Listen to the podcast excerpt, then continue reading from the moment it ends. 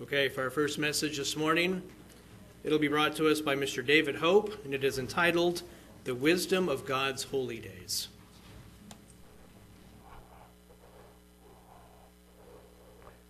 Thank you, Mr. Witt, and good afternoon, everyone.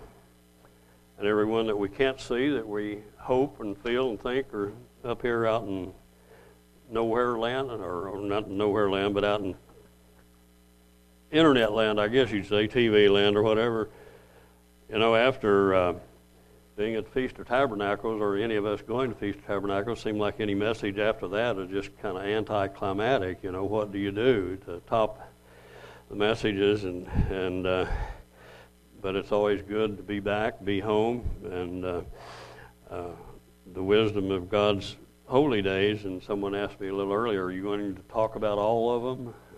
No, I'm not. Maybe other than just the overall reference to it. But most of us have finished participating in the last of the holy days of God, the Creator God of this year. We've just finished up the holy day season, the Feast of Tabernacles.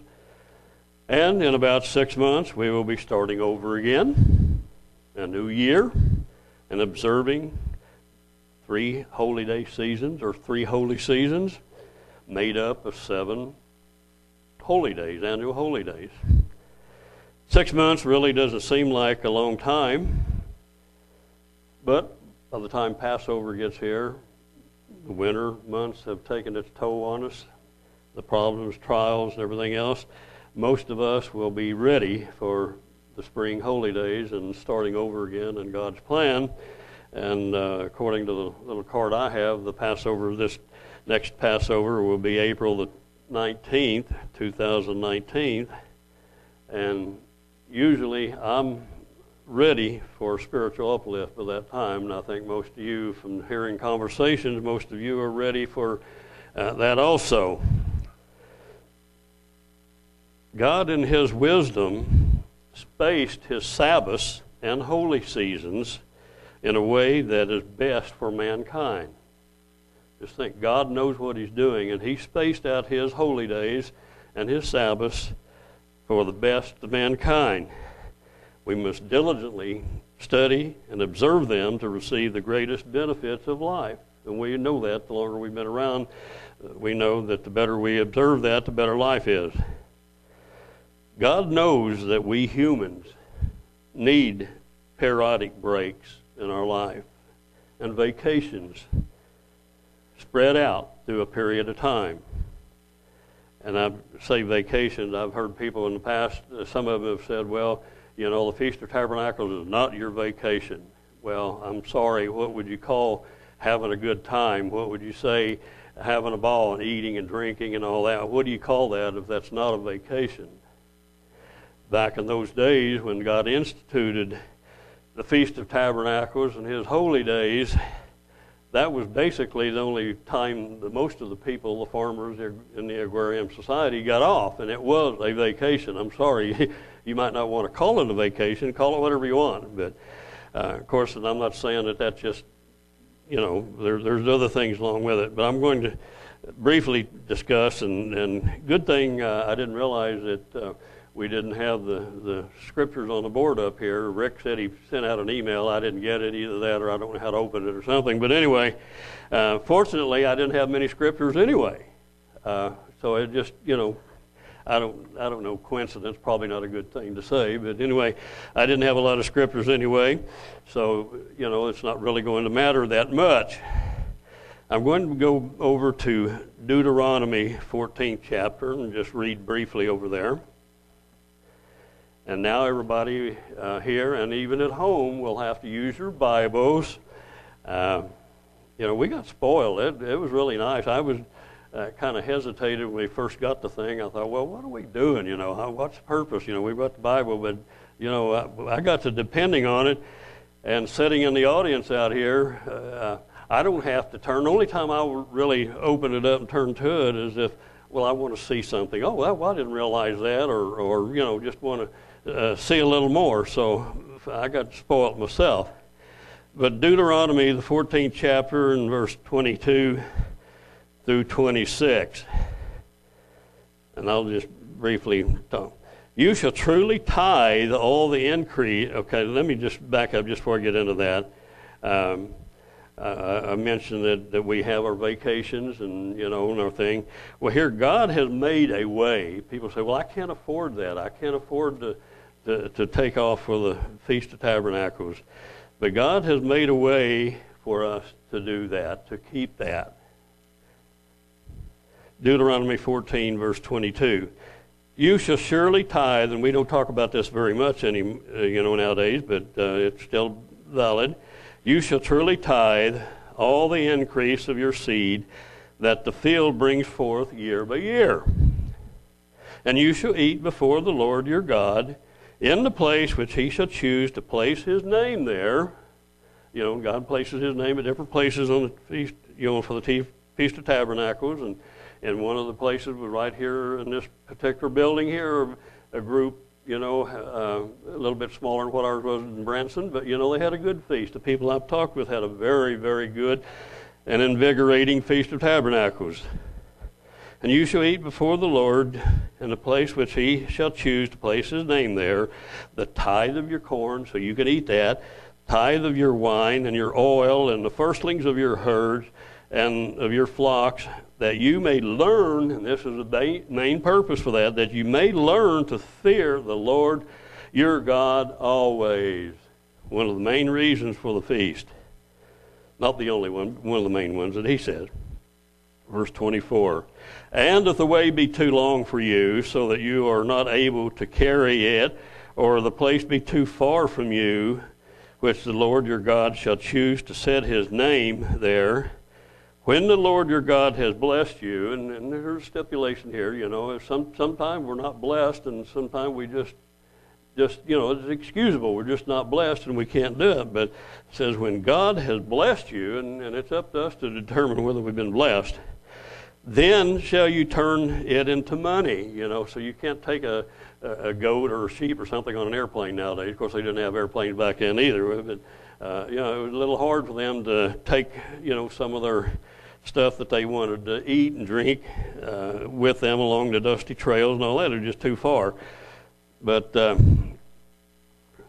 then you shall turn into money and bind the money up in your hand and shall go into the place which the Lord your God shall choose. And you shall bestow that money for whatsoever your soul lust after. You know, whatever you really like. After oxen, or sheep, or wine, or strong drink, or whatsoever your soul desires, and you shall eat there before the Lord your God, and you shall rejoice. And I think that's a command. You shall rejoice, you and your household. You know, like I said, I, I can't take a cow with me, and I can't take my deep freeze with the meat in it, but I can take my money, and I can go and, and I, and I've mentioned this before, I, I really enjoy the feast for the fact that I like a good steak. I like a good T-bone steak, a good porterhouse, which has a little more of the, the small tender side on it. You know, the porterhouse, it looks just like a T-bone to me, and I'm not a butcher, but Reggie probably knows since he's a Cajun cook, or a cook. The, the, the porterhouse has a little larger piece on the small side, which is more tender, and it's bigger on a porterhouse. Is that right, Reg? Okay, I'm right and uh, the New York Strip. And uh, uh, this week is uh, a sale down at uh, Reasor's. I'm not giving a plug for it. I'm not on their payroll, but they have their primal beef sale of Thursday, Friday, and today. And I went yesterday and looked at it, and, and uh, I didn't buy too many of them. You had to buy this great big old thing of uh, New York strip steaks for $150, and they cut it up to whatever size. But I had some good steaks while I was at the Feast of Tabernacles in Branson. I love that, uh, and I like hamburger meat too. I like uh, uh, I like French fries once in a while, but anyway. But I enjoy, and I think a lot of you do too, enjoy the food that we have, and I don't have to worry about it. Uh, God, for some reason, has, has blessed my wife and I for the last few years, and we've been able to go and uh, you know, to, to be able to eat and, and uh, drink and, and to have a good time and not have to worry about it. Uh, almost the same thing, just a few pages over in Deuteronomy 16, verse 13, 15. It's just pretty well, just kind of paraphrasing that. Deuteronomy 16, verse 13 15. You shall observe the Feast of Tabernacles seven days. After that, you have gathered in your corn and your wine.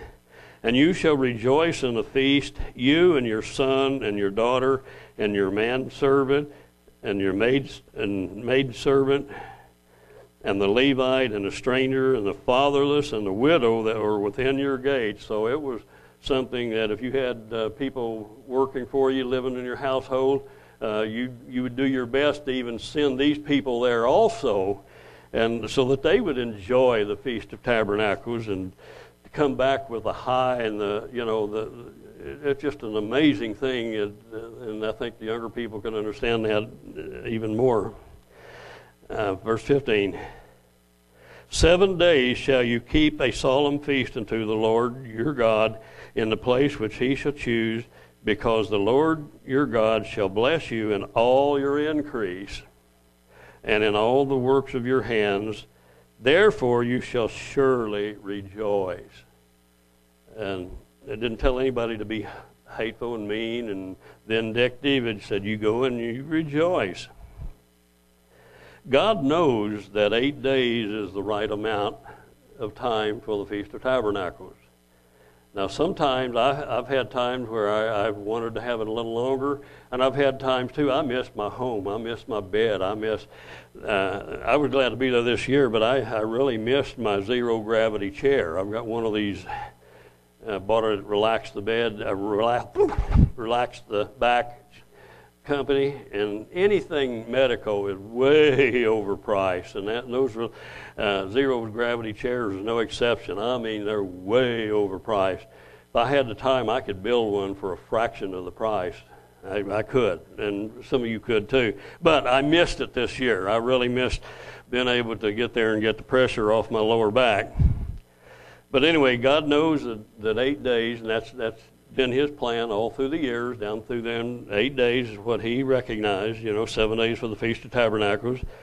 God knows that after six months and going through the winter, we need to start the process over again. You know, why didn't God start the Passover, you know, three months or four months from now? Well, I don't know. It, uh, maybe some of you scholars could figure out the reason, but uh, God, God says, you know, and, and it's not exact, precise, you know, every year because uh, the way the calendar and the moons and all that fall, uh, you know, you could you say roughly six months uh, from one year to another. You know, it'll start a little early some years.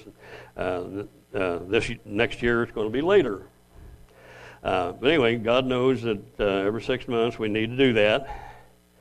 God knows that after six days in the week, we need to be refreshed in the body and spirit. Now, when, when I was younger, and when I think some of you guys were younger, men and women both were younger, we didn't really tire out that much. Six days wasn't that big of a deal, you know, for our body really needing to rest, unless we just really had a physically hard day. But uh, uh, God knows best. Even for young people, God knows that young people need to have a rest, you know, every six days, seven, you know, seventh day. And then, of course, a lot of the uh, people in the churches will say, well, it don't matter, just whatever. Every, you know, I, I pick Wednesday. That's my day. I, you know, I work the other six days, but Wednesday's my day. Well, that's not what God wanted, and that's not my subject, but uh, I'll digress a little bit. But anyway, for our body and our mind, our spirit, both to be refreshed. God uses every seventh day for man to strengthen and to stay close to God by holy convocations. God wants us every seventh day, and I will say the seventh day, and it's not my purpose in this message to give you the proof that, that we're here on the right day. We've done that before. We can do it again. It is the seventh day. It is the Sabbath day. And God has set that apart. And for the, one of the reasons is to hear the Word of God. That's what we're hearing today in, in, in song, uh, and praises, and conversation with one another. And another one is to exhort one another. And I had scriptures, but I didn't. I decided not to go into a whole lot of scriptures today. But you know, we exhort one another. How many of you have uh, been exhorted by someone else? You know, and and uh, uh, the Feast of Tabernacles or here Sabbath services. Uh, it's really hard and difficult to exhort someone if you're not around them, if you're not there. Now, some people try the email and and the texting, but that's really not quite the thing. But we can, even uh, the lowest of us, I, I say lowest, I mean, uh, I shouldn't even use that word, but uh, you know, those of us that think that we're not very bright, we're not very smart, we're not very educated, uh, we can exhort somebody else in just conversation and not even try. We don't even, we're not trying to preach at them. It just matter comes out. I know one time in, uh, years ago when I was a younger man, had a regular job and, and uh, just a friend of mine uh, from the Bartlesville area, we were talking at church one day and, and uh, he was talking about, he, he wasn't bragging necessarily, but he was uh, you know, friend to friend, he was telling me how he had overcome some things that that uh, he was used to doing government jobs on the job. And, and if you're working on the, in the public for someone, a government job is not a government job. We're the government. You know, we're working on our own project. So, so when we're making things and doing things on the job nowadays, I guess if you're on the internet or doing something else, you know, reading personal emails and all that, that's government work anyway, but uh, this gentleman uh, was telling me how he felt guilty about that. He said, This is stealing from my boss.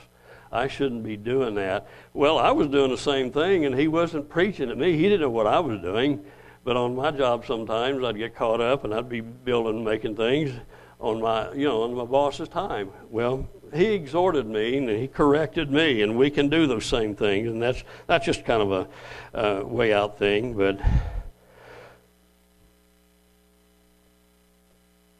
we'll turn over to the New Testament. I've got a couple of scriptures over there, and they're really close together also. And I uh, determined to not make this too long. And usually, when I determine not to make my message long, it's just as long or longer than what it was before. So I quit saying that I. well, I didn't quit saying it because I did say it, didn't I? Okay. Anyway. Uh,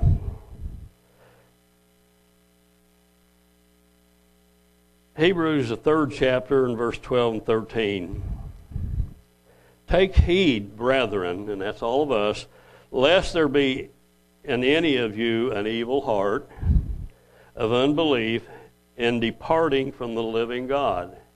And I don't know that any of us have uh, any a lot of danger right now of departing. You know, we're all on a spiritual high right now. We've enjoyed uh, the Feast of Tabernacles. We've had fabulous sermons. We've had wonderful m- music, special music, and you know, it just really uh, those of you of us that went to Branson, uh, you know, to see the young people and the, some of the things that they were doing, and the little little children, some of the songs they were doing, you know, it just really, really melts your heart. You know, I could just imagine how God feels, and of course, we're like little children to God too especially when we're not rebellious. but uh, anyway, um, uh, departing from the faith. And, and there are people that uh, are in the process of departing from the faith. You know, people, we've seen them for years. We were warned about it you know, 30, 40, 50 years ago, those that have been around for a long time, we've seen the, the stages that people go through. We've seen people uh, begin to miss services just on an occasional basis, and then we see them do it again and do it more, and then, then uh, more, uh, less and less uh, valuable excuses for doing it, and then finally people just uh, continue to. Uh, depart all the way from God, and and you know this is a warning that we're all uh, need to I mean need to heed. Verse 13, but exhort one another daily while it is called today, lest any of you be hardened through the deceitfulness of sin. So if we think that, you know, we're missing out on certain parts of life uh, that is sinful, you know, that, that can happen. But if we're uh, drawing near to each other and, and being close, we lessen those chances. We'll turn over now to Hebrews uh, 10th chapter, verse 25. or I'm sorry, 22. Hebrews 10:22. Let us draw near with a true heart in full assurance of faith. And talking about the faith, we had uh, messages down at the feast. Uh, uh, Matthew Steele gave one particularly on uh, the armor of God, or at least I'm saying that, and, and he dwelled a great deal on, on faith. And we've heard these scriptures. I've heard these scriptures. I've read them and heard them myself hundreds of times, hundreds of times in 50 years. Haven't you, Lawrence? You know, we've heard these things. But right close to the end of his message, he was talking about the shield of faith and and uh, and I may be a little bit off on my paraphrasing what he said, but to me, I got out of the point that uh, you know you could go to a museum and you see the armaments and stuff of of, uh, of the soldiers and stuff, you know, the shield and the swords, and spears, and all that, and the shield of faith. Uh, and correct me if I'm wrong, but anyway, uh, he painted a picture in my mind of a shield up here that was not shiny and glittering and perfect and real pretty and beautiful. That shield of faith had a lot of dings in it and nicks in it and bend places where rocks and stones and spears and things have hit that. So, same way with us. A lot of us that have been around a long time, or at least uh, for a while, we've been through a lot, haven't you, Steve? Haven't you know? A lot of us we've been through a lot, and and we've carried that shield uh, faith, but you know, because of the ding, because of the protection, because of God working things out, uh, you know, we're still here and we're able to take on greater tasks and trials. But anyway, uh, so many times I'd heard and read those scriptures, but I'd never looked at it in that particular way. So out of that one message, you, you, that may not have been your main thrust, but to me, uh, I appreciate it. I thank you for that because I, I think that. Uh, near with a true heart and full assurance of faith, having our hearts sprinkled from an evil conscience and our bodies washed with pure water. Let us hold fast the profession of our faith with the, without wavering, for he that is, or for he is faithful that promised. Let us consider one another to provoke unto love and to good works. And we're able to do that. We're to just, you know, we can all encourage each other. And, and it's hard to do it if we're not here. We need to be together.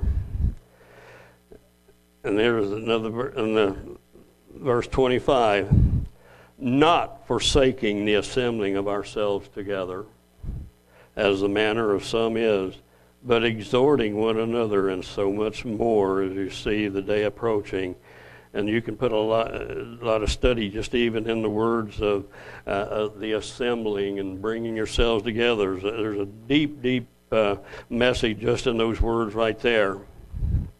But don't let us not forsake our assembling ourselves together. We are so privileged and so blessed to have a congregation here in, in this area, and, and I don't know how the people are uh, out there in the TV land or whatever, uh, what their situation is. I know years ago when we were still in Worldwide, we had some friends that uh, were in the New Mexico church. We'd met them in Big Sandy, which were uh, the husband and wife both were schoolmates of my wife and I. They both of them were a year behind me, and uh, anyway, but uh, we went to high school with them, and and we went out there in the mid '70s uh, trying to uh, go out there and go to work. I was going to go to work in a millwright or something, but anyway, but what my point is, it was about 185 miles for them to go to church, one way, and they didn't get to go every week. And we went out there uh, this one particular summer, I think around 75 or somewhere like that. I don't remember exactly what year, but uh, we drove 185 miles from uh, northern New Mexico up about 35 miles from Durango, Colorado, at Aztec, New Mexico, to Albuquerque and at that time, around the old road, most of it was two lane road.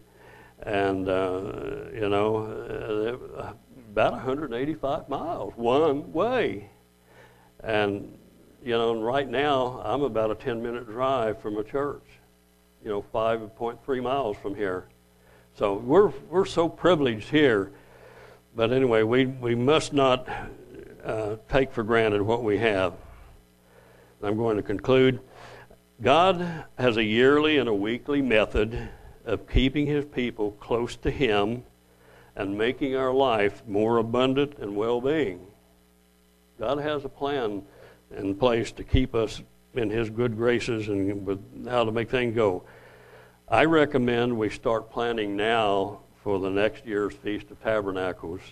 I know a lot of people find it very difficult, and I understand that. But I, I recommend that we start now planning for the Feast of Tabernacles with the goal of being there for eight days, because the eight days can sure make a big difference in how pumped up we can be.